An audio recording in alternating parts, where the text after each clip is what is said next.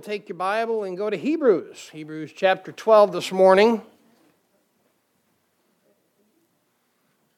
Hebrews chapter 12.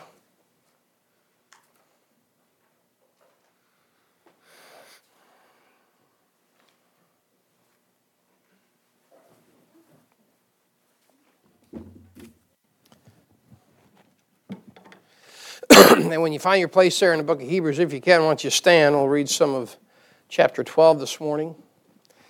Hebrews chapter 12, I'll begin reading here in verse number 1. Hebrews chapter 12, verse 1, the Bible says, Wherefore, seeing we also are compassed about with so great a cloud of witnesses, let us lay aside every weight and the sin which is so easily beset us, and let us run with patience the race that is set before us looking unto Jesus, the author and finisher of our faith, who for the joy that was set before him endured the cross, despising the shame, and is set down at the right hand of the throne of God. For consider him that endured such contradiction of sinners against himself, lest ye be wearied and faint in your minds. Ye have not yet resisted unto blood, striving against sin, and ye have forgotten the exhortation which speaketh unto you as unto children. My son, Despise not thou the chastening of the Lord, nor faint when thou art rebuked of him. For whom the Lord loveth, he chasteneth and scourgeth every son whom he receiveth. If ye endure chastening, God dealeth with you as with sons. For what son is he whom the Father chasteneth not? But if ye be without chastisement, wherefore all are partakers, then are ye bastards and not sons. Furthermore, we have had fathers of our flesh which corrected us. We gave them reverence. Shall we not much rather be in subjection unto the Father of spirits and live? For they fairly for a few days chasten us after their own pleasure, but he for our profit, that we might be partakers of his holiness. Now no chastening for the present seemeth to be joyous, but grievous. Nevertheless, afterward it yieldeth the peaceable fruit of righteousness unto them which are exercised thereby. Wherefore, lift up the hands which hang down and the feeble knees, and make straight paths for your feet, lest that which is lame be turned out of the way, but let it rather be healed. Well, it's New Year's Eve. Just right at the precipice where this year is history. I'm glad you decided to spend the day in the church house. Amen. Brother Bob, would you ask the Lord's help in the preaching this morning?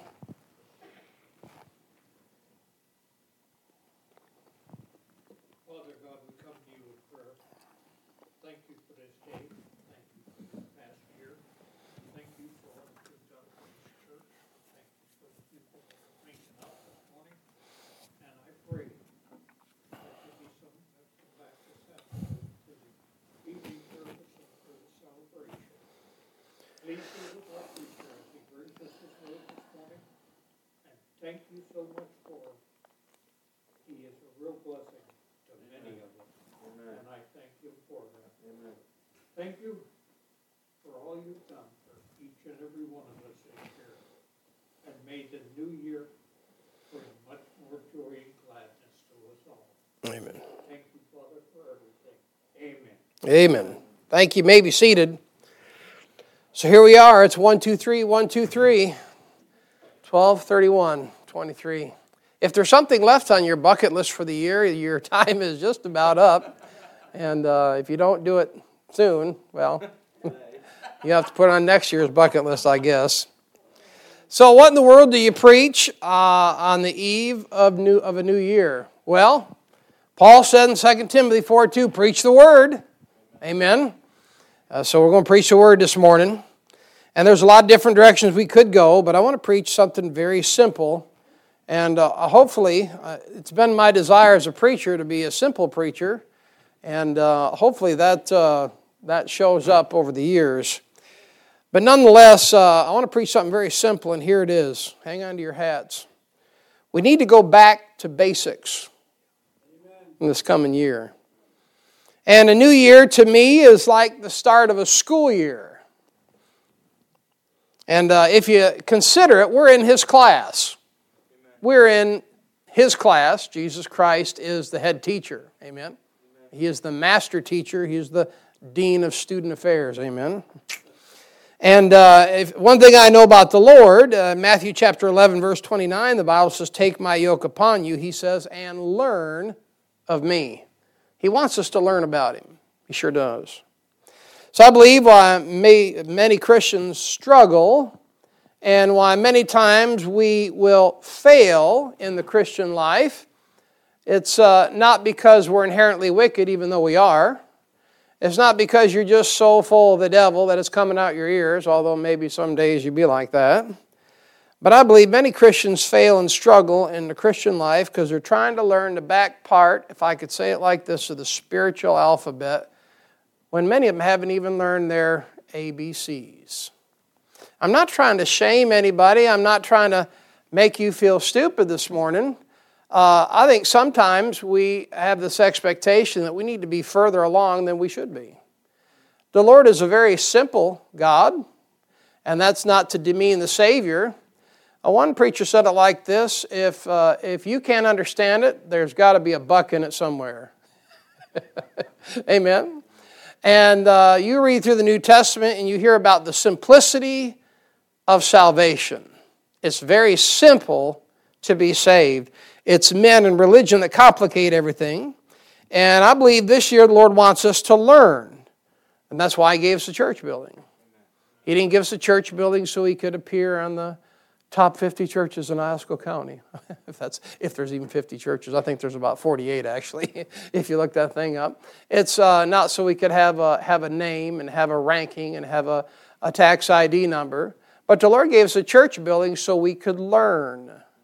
He gave us a building so we could gather together without fear of someone busting in the door. Amen?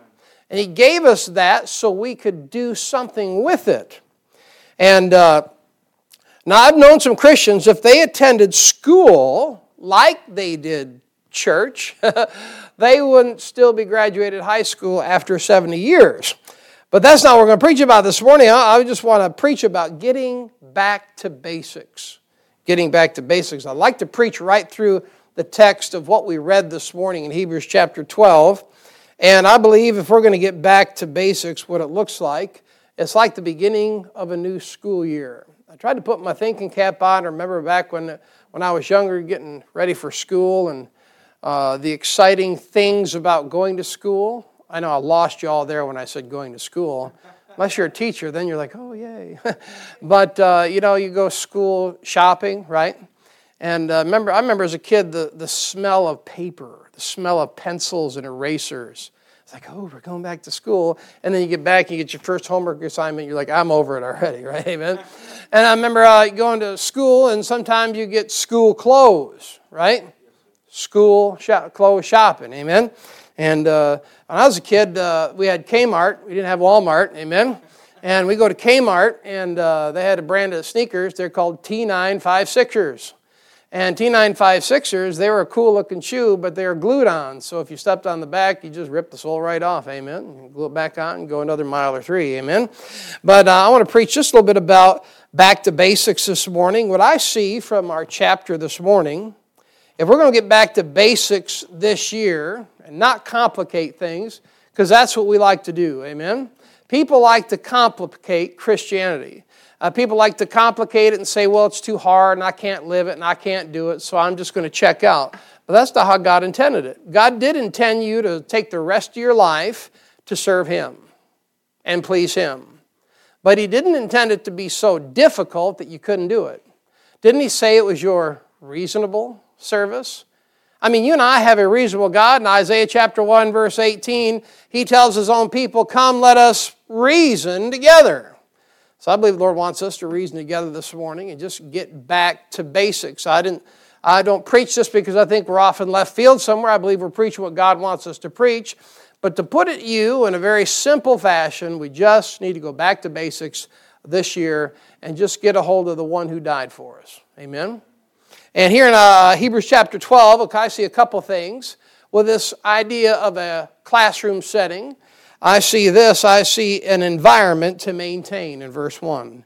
An environment to maintain. Before we talk about this environment, you remember over at Proverbs chapter 6, 23? No, you don't. Anyways, I'll just tell you. Proverbs chapter 6, verse 23, Proverbs, uh, Solomon says, The reproofs of instructions are the way of life.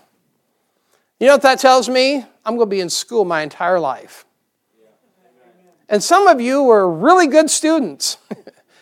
we don't like you. No, just kidding. and some of you were terrible students. And some of you were very, very gifted. You just, as, as the, my parents would say, you just didn't apply yourself. And you just kind of skated through and you got B's and the C's and you never took a book home. I mean, I have books to take home now in school.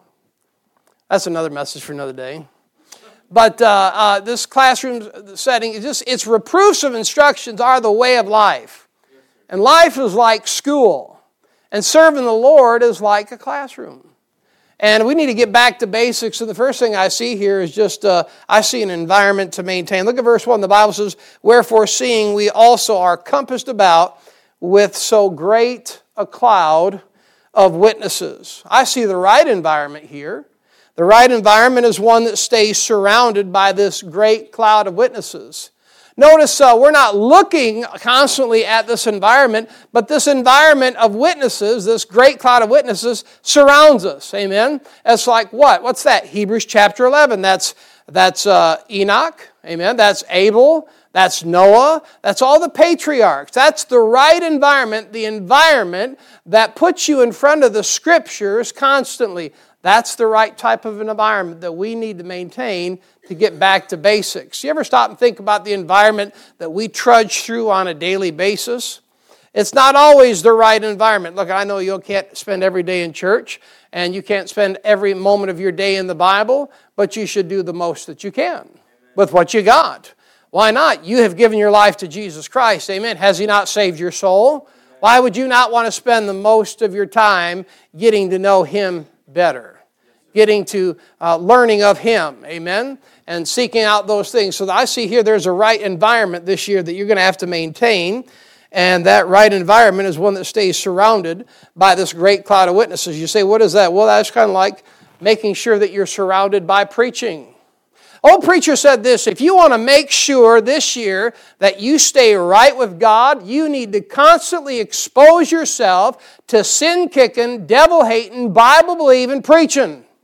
That's the right environment. The wrong environment is backing away from it. You know, well, I just don't think it's that important. Okay, well, that's what the world thinks, and you can't let yourself think what the world thinks. You're going to have to evaluate your environment. You're going to have to evaluate your environment, and you're going to have to try to do your best to keep the right environment. And there you see in that environment that great cloud of witnesses. And not only that, but in that environment, if they can do it, you can do it. I remember going to school, and you know, uh, I went to the Ogemaw Heights there, and they got all the, the pictures on the wall there of who graduated. And so you come in there as like a freshman, you see everyone's picture, like, oh, they graduated. Oh, he graduated. I can graduate. Amen. So there's that cloud of witnesses that have been there and they've lived by faith. And you know what? You got to keep the right environment. You got to keep the people around you that'll help you live for God. You got to keep that right environment this year. Not only that, but notice I also see the wrong environment in this verse. And that wrong environment, it shuts the pages of history and it shuts the pages of the scriptures. Notice this environment, the wrong environment, allows unnecessary weights and sin in your life. Look at verse number one. The Bible said, Let us lay aside every weight and sin.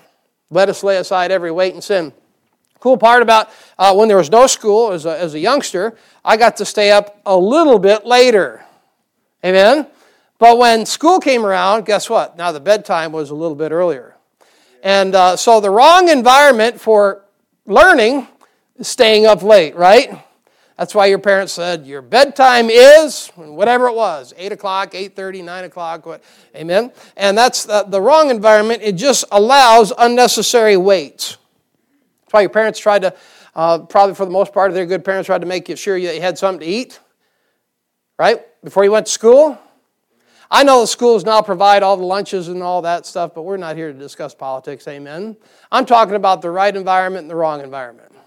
The wrong environment allows unnecessary weights and sin in your life. Notice this about the wrong environment in verse 1. I see here that it's easier to maintain than the right environment. You say, how so? Well, it talks about the weight and sin which doth so easily beset us. I got to reading that thing. I said, My, my, look at that thing. That scripture just told me that it's easier to be in the wrong environment than it is the right environment. You know, it's going to take some work for you this year to be in the right environment, to keep the right environment, because that weight that some of you are dealing with right now, uh, it's not necessarily a sin. I'll tell you this as a pastor, though. Usually, uh, individuals with weight, it ends up turning to sin if you don't deal with it.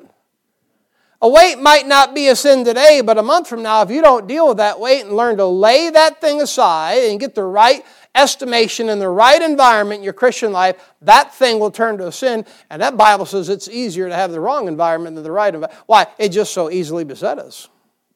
I mean, face it, you put, uh, you put, uh, you put Reese's peanut butter cups in front of a kid or green beans. Hey, no doubt in my mind, unless you're weird, what you going to eat. Amen? I'd even eat the Reese's. Amen?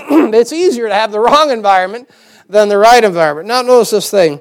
This wrong environment, it's, uh, it's, it's easier to have uh, than the right environment. It's easier to watch TV than it is to study the Bible. Uh, it's easier to play on your phone than it is to pray. it is. Whether you amen or not, it's still the truth. Uh, notice this about the wrong environment. It refuses to lay anything aside but what I want. It refuses to lay anything. The, listen, Christian, this year in your Christian life, you're going to have to go into this new year to get back to basics, and you're just going to have to lay some stuff aside. You're going to have to lay it aside. It's been tripping you up, it's been troubling you, and you're going to have to deal with that thing with the Holy Spirit and say, Yep, that's got to go. It's just got to go. And you're not going to be able to do it on your own. You're going to have to have the help of the Holy Spirit. And you have to learn to lay some aside. But the wrong environment, it just it won't lay anything aside. It, the wrong environment says this, I can handle it. The wrong environment says I can handle uh, that phone 24 7 with no guides on where I flip and where I look and where I go. And uh, the wrong environment says uh, I have the right to indulge in every type of music that makes me feel good. And the wrong environment says uh, there needs to be no set precautionary things on what I see, on what I hear, what I watch, and what I do. That's the wrong environment. The wrong environment says, I don't need to lay anything aside. The wrong environment says, it's okay, let's just let it out of the cave and let it run its course. But you got to lay some things aside this year if you want to get back to basics. Going to have to lay some things aside. Notice this I not only see a, an environment to maintain, but in verse 1, I see a race to be run. A race to be run. Now, verse 1 says, And let us run with patience the race that is set before us. Now, I notice this it takes patience to run the race. you know why you get discouraged last year? You really thought you should be farther along in your walk with God than you are. Can I remember while you're, if you're here today and you're saved, you're still a saved sinner. And you know what? When you get a dog, no matter how many times you bathe them, they still get fleas. Just like you, you have fleas. Not physically, but spiritual fleas. Why? You're a saved sinner.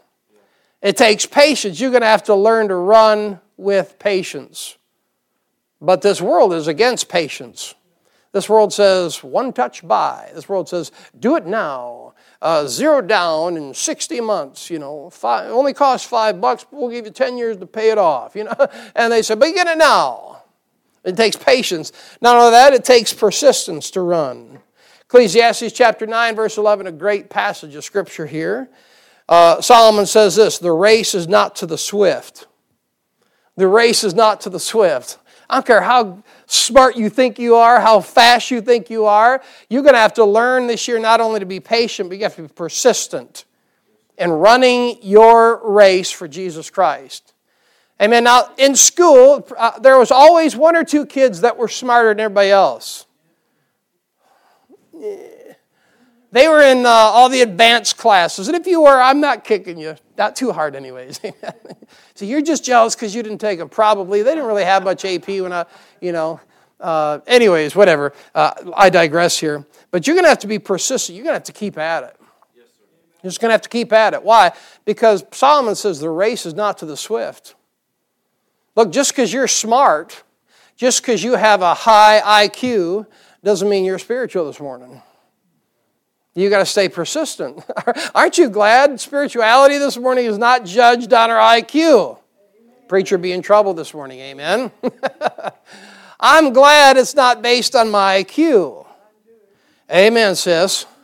What the Lord's interested, you see, a bunch of Jews wrote this book, 40 authors over 1,600 years. You know about that Shemite? You know that how that Shemite is different from you, Japheth? That Shemite believes that effort is everything. Japheth believes in, I'm number one and that's all that matters. You know, if, if, if uh, the Detroit Lions had a bunch of Shemites playing on them, like Eastern and Oriental, at the end of the game, they'd been, oh, so good job. And, and they wouldn't, I mean, they would have been disappointed inside. But did you see most of those guys yesterday? They're about ready to, they're about ready to go nuts. Like, oh, preacher, you're giving away your worldliness. Yeah, I watch a little bit of the game. I don't care. But Shem says, you know, effort's everything. It takes persistence to run the race that Christ laid out for you. It takes patience, it takes persistence, but it also takes precision. Uh, the Bible says in Ecclesiastes chapter 9, verse 11, the race is not to the swift, nor the battle to the strong. You say, what are you saying? You're going to have to make sure that you're running the right race and you're in the right lane. You say, what's the right lane? Your lane. Don't you follow people on the highway and they're like, they can't make up their mind whether they're in the slow lane or the fast lane, or you just take it out of the middle and you just kind of want to do a little pit maneuver on them and get them out of the way, but then you'd go to jail, but so you can't. You need to be precise in how you run your, you got to stay in your lane. Stop worrying about all the other idiots on the highway. Run your own race you got to be precise. It takes precision. Paul said, I press toward the mark for the prize, for the high calling of God in Christ Jesus. He was putting pressure, precise pressure on the mark for that prize. It wasn't, I'm just going in a general direction. He's like, I'm going after it. I'm going after the mark, and behind that mark is the prize, the high calling of God in Christ Jesus. It takes patience, takes persistence, it takes precision. I see not only a race to run, but I see a, a finisher to focus on. A finisher to focus on. In verse 2, Bible says, looking unto Jesus, the author and finisher of our faith. You say, what's that? You know, I want to pass the class. you know, of the greatest fears that my parents instilled in me as a child is not to fail the present grade that you are in. That's a great fear. I wasn't afraid of uh, too much. Uh, you know, a bad report card was one of them, amen. Uh, and uh, a detention, that, I was afraid of that. But I was really afraid that I would fail the class. And uh, I don't want to fail the class that I'm in. Amen. You know what I know? If I fail the class this year, I'll have to retake it next year. You know why some Christians aren't further along in their Christian life? They just keep failing the class. You know, your, your age, your tenure, if I could say it like that, your tenure in Jesus Christ does not determine your spirituality. Too bad it should. I mean, if you've been saved for 89 years, then uh, you should be more spiritual than someone's been saved one year. But that, you know, that's not how it works. But I see here a finisher to focus on. Well, we see in verse 2 that Jesus Christ, he is, he, he is the finish line. You see it? He is the finisher. But not only that, he's the author. He started it and he finished it. So that's where I need to be looking. He's the author of my faith and he's the finisher of my faith. You say, well, I need to be concerned about, well, you know, uh, being financially secure. Well, let me tell you what one preacher said. One preacher said, you know, it's right around the corner, corner from financial security. I said, what? He said, poverty. True story right there. You could be financially secure one day, one moment, and you'd be poor as a church mouse the next. I'll give you a little inside story. Boys and I had opportunity to do some work over the last couple years, and we were sort of enjoying the work, and it was half killing us, but we loved it. And we got caught up on the wrong side of a business deal, and it about killed us financially. clipping along just like that, doing all right. Bam, overnight, just like that, you're 30 grand in the hole. What do you do? Well, I thought the Lord wanted me to do it. I had peace doing it. I went into it with a smile, and I'm thinking, I'm not feeling like smiling too much now. I'm just telling you, listen, if you got your eyes set on financial security and not the Lord Jesus Christ, well, I think you ought to pay your bills and do the best you can to be upright and honest with that. That's not what you need to be looking at. that might be a responsibility you attempt to take care of uh, the best that you can, but you've got to keep your eyes on the finisher. You've got to keep your eyes on the finish line. Uh, these farmers out here in these fields, I know these newer tractors, they've got GPS. One fellow bought a, a big old uh, uh, cat bulldozer, and he was so geek up because that thing had uh, a GPS uh, system in it. And he literally dialed in the coordinates that, that was on that, uh, the blueprint, and he sat back and poured a cup of coffee and let that million dollar bulldozer bulldoze a whole lot. We're not talking about that old time stuff you had to, you had to line of sight. You're going to plant a row of corn, you had to line of sight and stay on it, and you had to stay fixed on that. And that's you looking at Jesus Christ.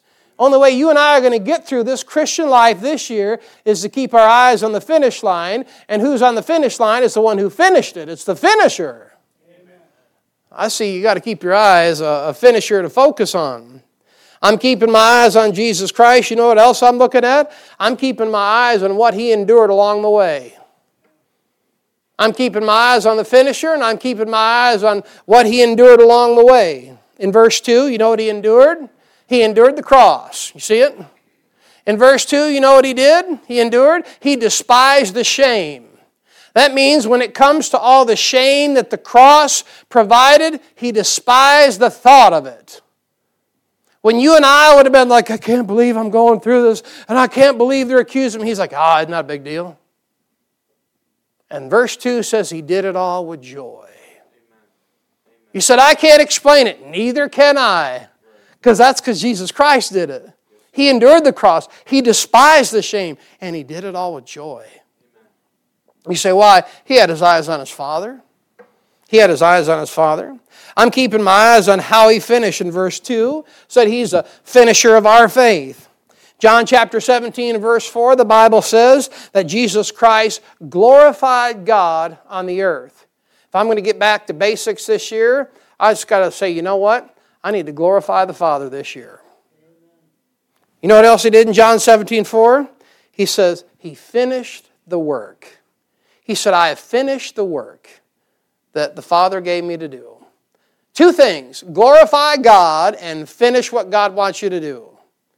Now, the Lord doesn't make it difficult. You and I make things difficult. You know how simple salvation is, right? Believe on the Lord Jesus Christ and thou shalt be saved. Man comes along with his religious system and he messes the whole thing up and gets people tied in knots. And am I, am I one of the elect or am I not? Or do I need to be baptized? You see what I mean? And man comes and messes the thing up. You know what the Lord did to finish? He glorified God on the earth and he finished what God told him to do. And that's why in John chapter 19, verse 30, he can hang on that cross and say, It is finished. I see a finisher to focus on.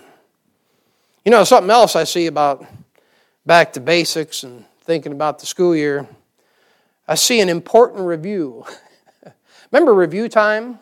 Like before tests? Reviews? Most, uh, most boys just like check out. When it's time for review, ah, we already did that, you know. It's an important review. Look at verse 3. Verse 3, the Bible says, For consider him that endured such contradiction of sinners against himself, lest ye be wearied and faint in your minds. You ought to consider what he went through. You ought to consider how he went through it. You ought to consider why he went through it. He says, I know why I went. I know it's review, isn't it? Review is sometimes boring, but reviewing is important in the Christian life. Can I just keep it simple? You and I go get back to basics. We're going to have to learn to review the things that we already know. We can't be like the Athenian Christians, always looking for something new. Well, if it ain't something new, I ain't listening to it. Okay, well, help yourself. Review time is important. Many times it's review time If you spend ample time reviewing, you'll pick up important things that will be on the test. Nothing worse than taking a test and you didn't review. I look back, uh, one of my favorite classes was history class. I had Mr. Overholt. He popped six foot five, tall, like kind of like Lurch, no hair, but anyways, uh, I think Lurch had some hair. But anyways, super nice guy, real soft spoken, and he was just he was very systematic. Now you know why me and him got along, amen. Very systematic, and I took notes, and I knew this. I figured him out. If I took down his notes that he put on the, the projector, I'd pass the test. I'm like, well, that's pretty cool. You know what? This year, if I review and keep this important as always reviewing it, I think I'm going to pass the test. I can look back at my Christian life this last year where I failed tests. I didn't take the review as important as I thought it should be important reviews. But if you skip the review, think about it. If you don't consider him, you know what happens in verse 3? You get weary. Verse 3, you faint in your mind. You see it? You're going to get weary. You don't review what you already know. As a kid, didn't you hate it when your brother or sister tried to tell you something you already knew? I already know that. Right? Shut up, I already know. I'm not stupid. And the Lord's like, okay, well, your, your, your story, you tell however you want, you know. Amen? But you don't review things like draw nigh to God and He'll draw nigh to you. Cleanse your hands. Cleanse your, cleanse your hands, right? You don't, the important review, and you, you know what happens if you don't do it? Well, you don't make the grade. That's all it is. The Lord's not asking trick questions. I had a couple teachers, and they'd always throw a question, and I'm like, that was not on the review. right? Yeah. What, you just made that up. Uh, yeah, we know. know, uh, that was not in the test material. You just seen if you're paying attention. Well, it's extra credit. Well, then say it's extra credit, right? But if you don't, if you don't review, if you don't consider him, you, you, you won't finish the course. I want to finish the course this year. And I know I've got about 12 hours to go. And this year's course will be done. And only I and the Holy Spirit and God the Father, they'll be the ones to tell me if I finish the course this year or if there's some classes I have to retake. Right? You say, what kind of classes? I don't know. Grace, faith. You know how your mom used to, you know, teach you to spell, or your, your kindergarten teacher. All right, cat, C A T, C A T. You know what the Lord does? All right, now, Jeremy, faith, spell it F A I T H X Y Z. Uh, no, no, no, do it again. F A I T H. Yep, that's it, that's it. All right, all right, preacher, now, uh, here, here, you got to learn this one. What's that, Lord? Give. Give? Okay. T I T A. No, no, I didn't say tithe. I said give. Okay. G I V E. That's how the Lord deals with you and I. It's not difficult. It's back to basics. But you need to consider Him. The cure for heart failure this morning, spiritual failure, soul weariness, even the cure for bodily fatigue is simply taking time to review and consider Him. Amen. If you're weary this morning, never forget in John chapter 4, verse 6, He was wearied on His journey. If you're tempted a lot lately, never forget in Luke chapter 4 that Jesus Christ Himself was tempted for 40 days. Consider Him. If you've been betrayed by friends, never forget in John chapter 13 that Jesus Christ was betrayed by friends. If you've been given a bitter cup by the Father, you ever thought that?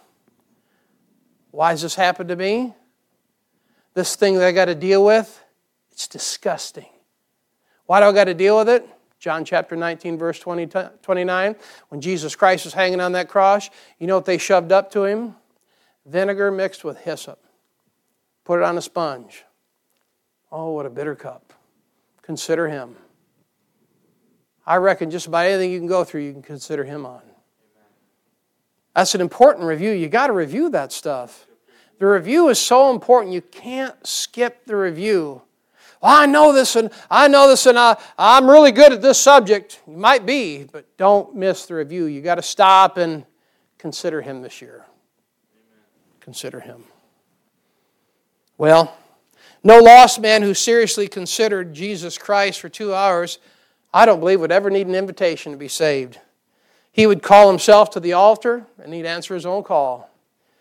You see, you can't meditate on passages of Scripture like Isaiah chapter 53. You can't meditate on passages of Scripture like Psalm chapter 22 and John chapter 13 to 21 without being smitten right in the heart. For what? Just reviewing just considering Him. Don't forget to review this year. I want to give you this one. I see uh, not only an important review, but something some of you might be familiar with. I see some dealings with detentions. Dealings with detentions. Verse 5 all of a sudden the chastening of the Lord pops up. I got to thinking, you know what? Detentions weren't just for the bad kids, though. Think for a minute. Uh, if you go to school, you're usually detained and not permitted to leave for at least seven hours. but uh, detention was not just for the bad kids. There was study halls. There were some kids who uh, they had tutoring sessions, and detentions weren't just for the kids shooting spit wads and you know you know, kicking people's books out of other people's hands while they're walking down the halls and stuff like that, and putting kick me signs on people's backs. You know, I, not that I ever did any of that stuff, you know. But I see in the Bible here this, this detention. You're going to have to deal with it in your Christian life. You're going to have to deal with it this year. And uh, that detention is when the Lord uh, pulls you aside and He deals with you, He detains you, and uh, it's chastening, is what it is. And uh, Christianity has got this crazy idea that the Lord only chastens you when you're a bad little boy. Well, that's ridiculous. There's four different types of chastening in the Bible. The first one shows up in 2 Corinthians, uh, in no particular order, chapter 12, verse 7. And that first chastening, that thing's a thorn. Remember that thorn that Paul got? Did Paul deserve it? If you think Paul was suffering for his sins, you're out of your mind. You need medication. I'm serious. Paul was not suffering for his sins. Paul was being chastened and he had a thorn. You say, why? To keep him humble. You know, there might be some detentions this year that you get. Lord's just trying to keep you humble. He loves you, He cares about you. He's like, you need to sit this one out. But I deserve. Oh, okay, okay. Your day's coming big fella, right? One day. but for now, you got to sit it out. Why? I got to keep you humble. Because you've got an estimation of my word and you got something. You have no idea what you got. And, and now I'm going to have to give you that thorn to keep you just, just, I don't hate you. I love you. You're my son. But I got to give you this thorn so you're humble. you don't walk on water yet. it's for humility. That's the first uh, type of chastisement in the Bible. The second one's the knife.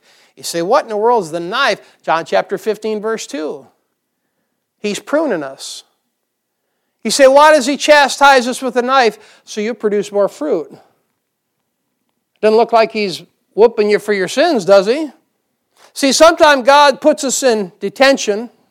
I don't know if you preach politically correct, it'd be like time out now.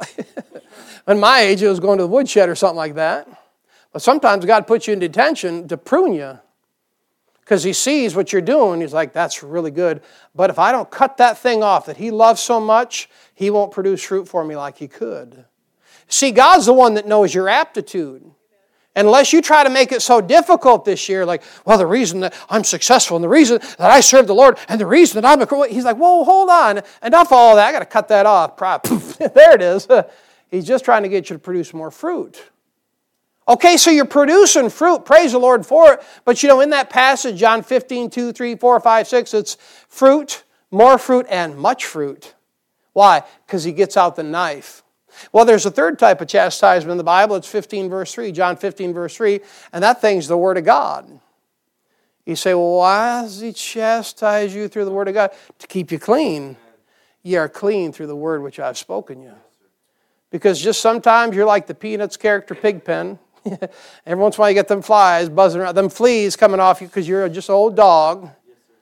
And he chastises you through that book when you read it. You submit yourself to preaching. Isn't this simple stuff this morning? Nothing difficult. Chastisement is the thorn, it's the knife, it's the Word of God. And here in Hebrews chapter 12, you know what it is? It's the whip. you say, why? Well, sometimes He gets that whip out to keep you heavenly minded.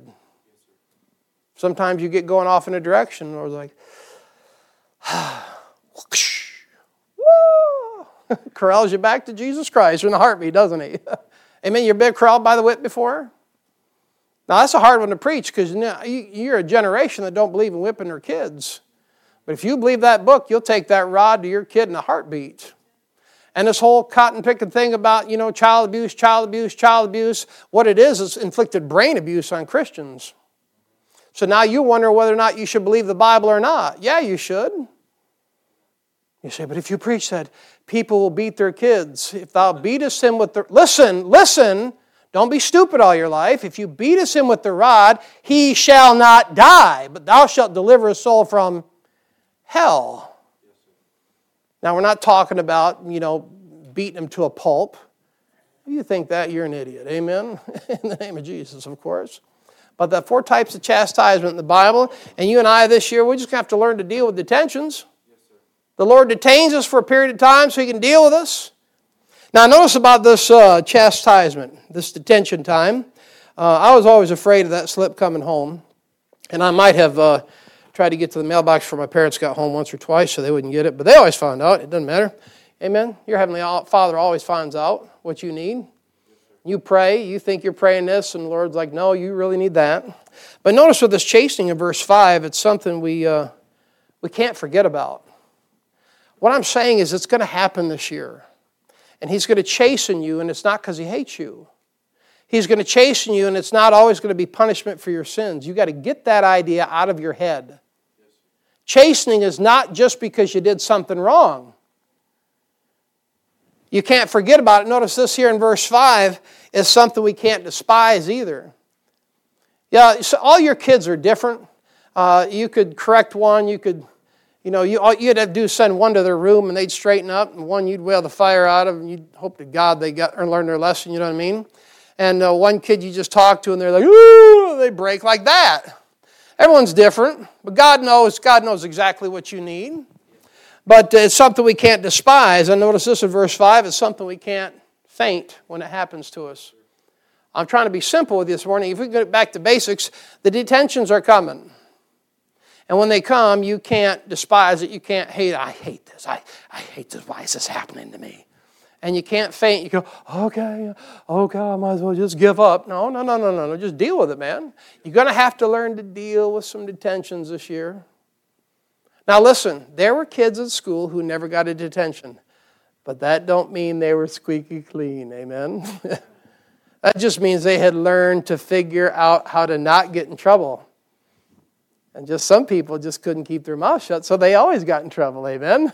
but you're going to have to learn to deal with them. And you can't faint. But notice these detentions you have to learn to deal with. In verse 6, it's a sign of love. It really is a sign of love. For whom the Lord loveth, he chasteneth. You say, well, sure has a funny way of showing it. I know, right? I mean, if you're, if you're a kid and your uh, mom and your dad laying it on you, you never, you never look back from that position go, man, they really love me. That's the most ridiculous thing you've ever heard. But you know what? I remember being in college, waking up one morning, and I said, Boy, my parents really love me.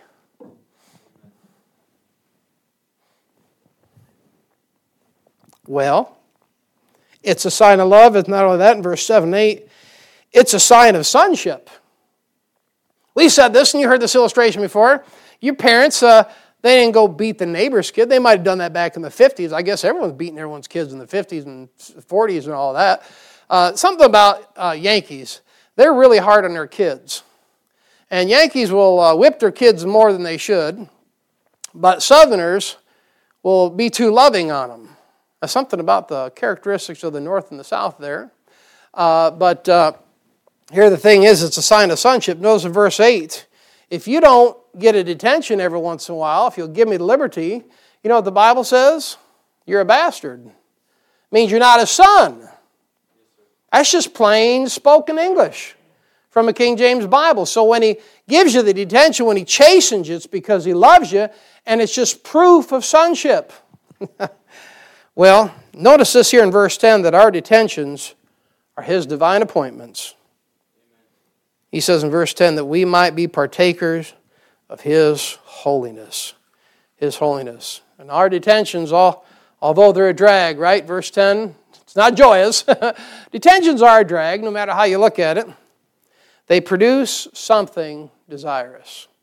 Verse 11 says, afterward. That's a great word you need to hang on to this year. Afterward. Afterward, it yieldeth the peaceable fruit of righteousness. Notice it said afterward, not before. Afterward, not during. Although the one preacher said this uh, when, you, when you feel you're on the end of the whip, just get closer to the Father, won't hurt as bad. right? But that Bible says afterward. You know, when Job got things restored and all the peace came back, was after the Lord was done with him?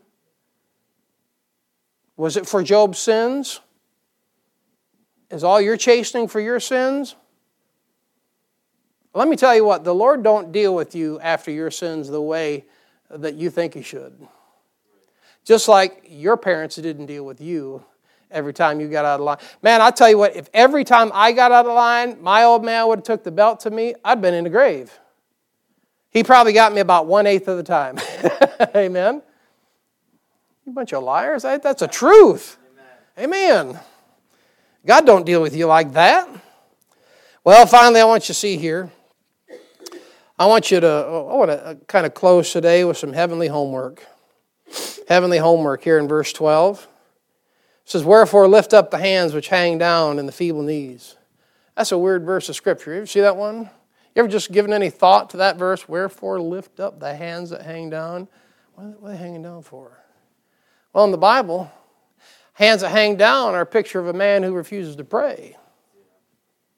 1 Timothy chapter 2. 1 Timothy chapter 2 and verse 8, Paul says, I will therefore that men pray everywhere, lifting up holy hands say, I knew that's charismatic. No, it ain't charismatic. You ever pray with your hands up in the air? I bet you if you did, you wouldn't fall asleep as much as you do. Amen. I remember the first time I saw that verse, it says, well, that's it. I need to start lifting up my hands when I pray. So I remember, lift up both hands. Got done praying, man, my arms hurt. you say, what'd that prove? I just never lifted up my hands before. That's all that proved. I didn't fall asleep. You say, why is it? Why you got to lift up your hands? I don't know. This means uh, I'll do it, but how about all to Jesus I surrender. One hand might be a, hey, how you doing, Lord? Yeah, I'll, I'll do it. You need someone, I mean, I don't really want to, but I'll do it. And it's like, I'm all yours. So that might be a picture of a Christian who uh, he won't do his homework. Well, what's his homework? He just refuses to pray. You see that? Uh, you know where uh, I substitute teach, and like I said before, you know the, the ropes on that. I don't think I do a whole lot of teaching. I just kind of watch things happen and take place. But you know, if the kids just do their homework, they'll pass. And yeah, there's tests, but if you do your homework, you usually pass. And uh, the kids that are really messing up right now in school, they don't do any homework. And you know, Christian, Here's some heavenly homework that should be done daily. Lift up the hands that hang down. You see it right there.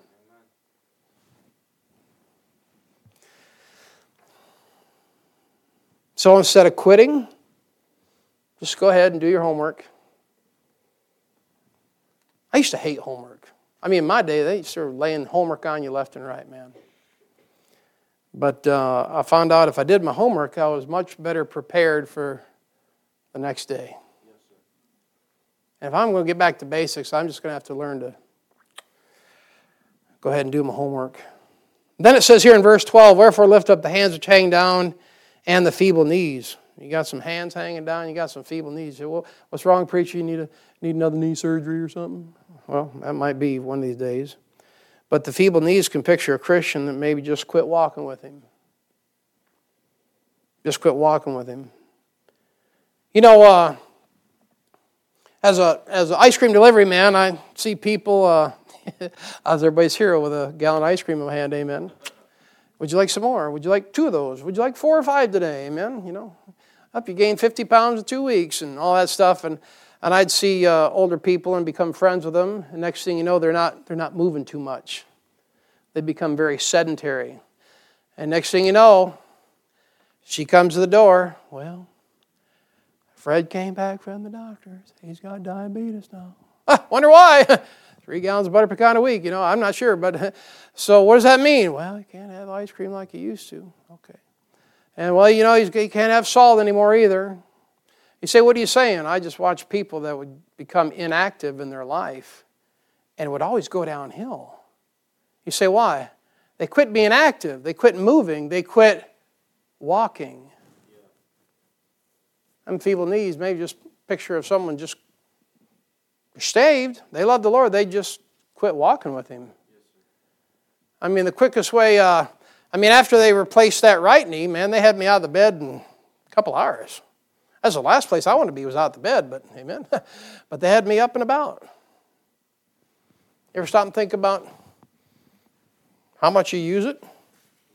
The best way to heal a leg after some rest is to use it. There's no way that an athlete recovers from an injury completely without using that injured member. The best, best way to stay healthy is to move. And if the nervous system between the legs and the backbone hasn't been destroyed, uh, maybe in the case of some people that are in wheelchairs, if the legs haven't been amputated or frozen rigid due to arthritis, the cure is walking. You got to walk, you got to move. If it even takes a cane or a crutch to accomplish this, any walking is better than sitting. Can I show you uh, what I think is really interesting here? Second uh, Kings chapter 7. I'll show you this. Second Kings chapter 7. Can I tell you that sitting is going to kill you, Christian, this year? I'm talking spiritually. If you just sit on your blessed assurance and you sit and you don't walk, it's going to kill you. Look at 2 Kings chapter 7 and verse 3. 2 Kings chapter 7, verse 3, right here from the King James Bible. And there were four leprous men at the entering in the gate. That's a picture of a sinner, right? You and I are saved sinners. And they said one to another, Why sit here until we die? That's going to be some Christians this year that just make it way too complicated. Well, I can't serve in the army. I can't be a soldier, I can't be a preacher, I can't be the king. You going to sit here until you die? You got to take care of them feeble knees and just start walking with God. Just start doing your homework. You say, What's the homework? Praying. Just walking with God, walking with His Word every single day, routine duty. Just keep going. Just keep going. So instead of fainting and giving up, you take heart and courage and get up, get back on track, Start walking with God again. That's our homework. Just every day. Enoch walked with God. Nothing fancy, nothing dynamic, no great, nothing about how he walked, just the fact that he did walk. And then the more that he walked with God, he was not. and the more you walk with God, the less they'll see of you, and the more they'll see about Jesus Christ. Well, that's the message this morning. So this year it's back to the basics. 1 plus 1 equals 2. A, and then B, and then C. You got to show up to class to get the material, amen? You got to maintain the right environment. You got to get running your race. Stay focused on the finisher. Don't skip the review. And when you struggle to make the grade, you learn to deal with those detentions by the Spirit of God. And you just keep handing in your homework every single day. And you know what? Let's start this year right at the head of the class with the best teacher in the world, the Lord Jesus Christ, right where we need to be, back to basics. I'll have uh, someone come to the piano this morning and give us a song of invitation. Altars, altars open this morning if you want to come pray. ask the Lord to help you in this coming year. Even today, just finish out this year's class and get back to basics.